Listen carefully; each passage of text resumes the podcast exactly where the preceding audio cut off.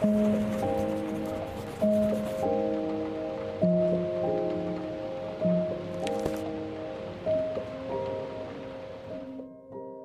sa neveriaci človek dostať do neba? Najprv je potrebné ujasniť si termíny. Čo máme na mysli, keď sa pýtame, či sa nejaký človek môže dostať do neba? Ide o ľudové a zjednodušené pomenovanie toho, čo v teologickej reči nazývame spásou človeka, teda dosiahnutím jeho posledného cieľa, ktorý vyplýva z jeho osobitnej dôstojnosti.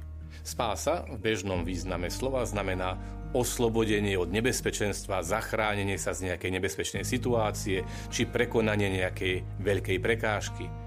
Posledný cieľ celého Božieho poriadku a zmyslu celého stvorenia, najmä človeka, je dosiahnutie najplnšej jednoty s Bohom tá sa uskutočňuje v dosiahnutí plnosti lásky, teda vzťahu, ktorý je vlastný Bohu v jeho tajomstve Najsvetejšej Trojice.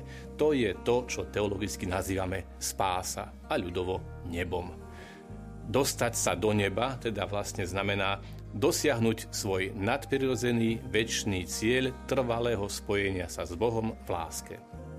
Ide o najvyššie shodnotenie ľudskej dôstojnosti, ktorá má pôvod v tom, že človek je stvorený na Boží obraz a podobu.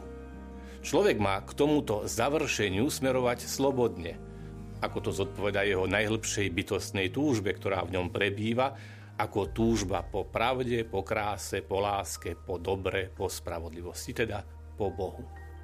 Cirkevné učenie vyjadrené v konštitúcii druhého Vatikánskeho koncilu Lumen Gentium učí Všetci ľudia sú povolaní do spoločenstva nového Božieho ľudu, veď Boh na to poslal svojho syna. Do katolíckej jednoty Božieho ľudu sú povolaní všetci ľudia, rozličným spôsobom do nej patria alebo sú na ňu zameraní, tak katolícky veriaci, ako aj ostatní veriaci v Krista a napokon vo všeobecnosti všetci ľudia povolaní Božou milosťou k spáse. Takže všetci, aj neveriaci. A kto je to neveriaci človek? Nuž, nemáme tu na mysli človeka, ktorý síce nie je členom katolíckej cirkvi, ale je kresťanom, alebo je vyznavačom iného náboženstva. O týchto církev verí, že iné náboženstva hľadajú, hoci ešte v tieňoch a obrazoch, neznámeho, ale blízkeho Boha, lebo On dáva všetkým život, dých a všetko. A chce, aby boli všetci ľudia spasení. Preto církev považuje všetko to dobré a pravdivé, čo sa môže nachádzať v náboženstvách, za prípravu na evanielium a za dar od toho, ktorý osvecuje každého človeka, aby mal napokon život. Naša otázka sa dotýka človeka, ktorý sa nehlási k žiadnej náboženskej viere, alebo sa dokonca pozitívne vyhlasuje za neveriaceho tzv. ateistu. Výraz ateizmus označuje veľmi rozmanité javy. Najčastejšie ide o praktický materializmus, ktorý ohraničuje potreby a ambície človeka len na priestor a čas. Humanistický ateizmus zasa hlása, že človek si je sám sebe cieľom, jediným tvorcom a správcom svojich dejín. Iná forma ateizmu odmieta náboženstvo, lebo vraj vzbudzuje v človeku nádej na klamlivý budúci život a tým ho odvracia od budovania pozemskej spoločnosti. Keďže ateizmus odmieta alebo popiera jestvovanie Boha, nazývame ho aj hriechom proti čnosti nábožnosti. Avšak úmysel a okolnosti hlásenia sa k ateizmu môžu značne znížiť osobnú zodpovednosť za túto vinu. Ateizmus sa totiž často zakladá na nesprávnom chápaní ľudskej slobody, ktorá zachádza až do odmietnutia akejkoľvek závislosti od Boha. No Uznávať Boha vôbec nie je v rozpore s dôstojnosťou človeka, lebo táto dôstojnosť má v samom Bohu svoj základ a svoje završenie. Odmietanie tohto završenia je odmietnutím spásy. Prostredníkom a cestou k spáse je Kristus – on sám však výslovne zdôraznil nevyhnutnú potrebu viery a krstu. Tým súčasne potvrdil nevyhnutnú potrebu cirkvy, do ktorej ľudia vstupujú krstom akoby cez bránu. Z toho vyplýva pre cirkev povinnosť a zároveň sveté právo evangelizovať všetkých ľudí.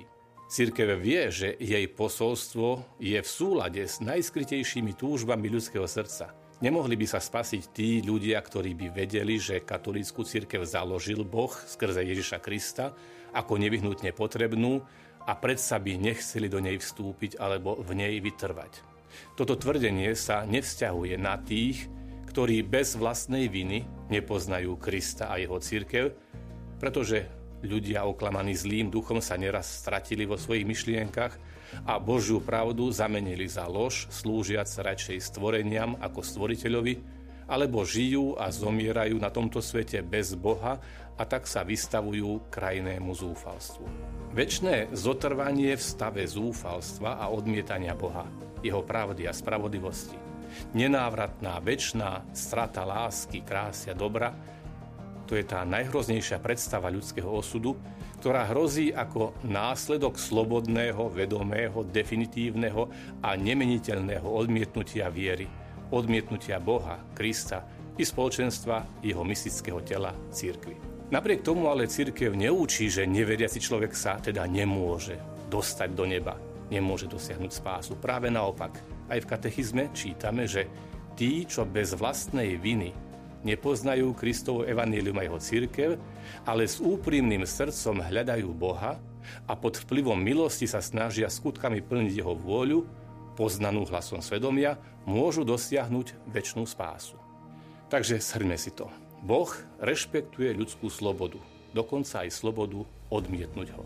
A teda byť na veky bez spoločenstva s ním. Vybrať si nie spásu, ale zatratenie a väčšné zúfalstvo, ale súčasne vychádza aj v ústrety najhlbšej bytostnej ľudskej túžbe po naplnení zmyslu našej existencie. Na jednej strane teda veríme, že Boh môže cestami, ktoré On pozná, priviesť ľudí, ktorí bez vlastnej viny nepoznajú evanílium, k viere, bez ktorej je nemožné páčiť sa mu. Na druhej strane ale súčasne sa nemôžeme zbaviť povinnosti ohlasovať Kristovo evanílium všetkým ľuďom, pozývajúc ich najistejšej ceste spásy skrze krst a vieru v Ježiša Krista v jeho cirkvi.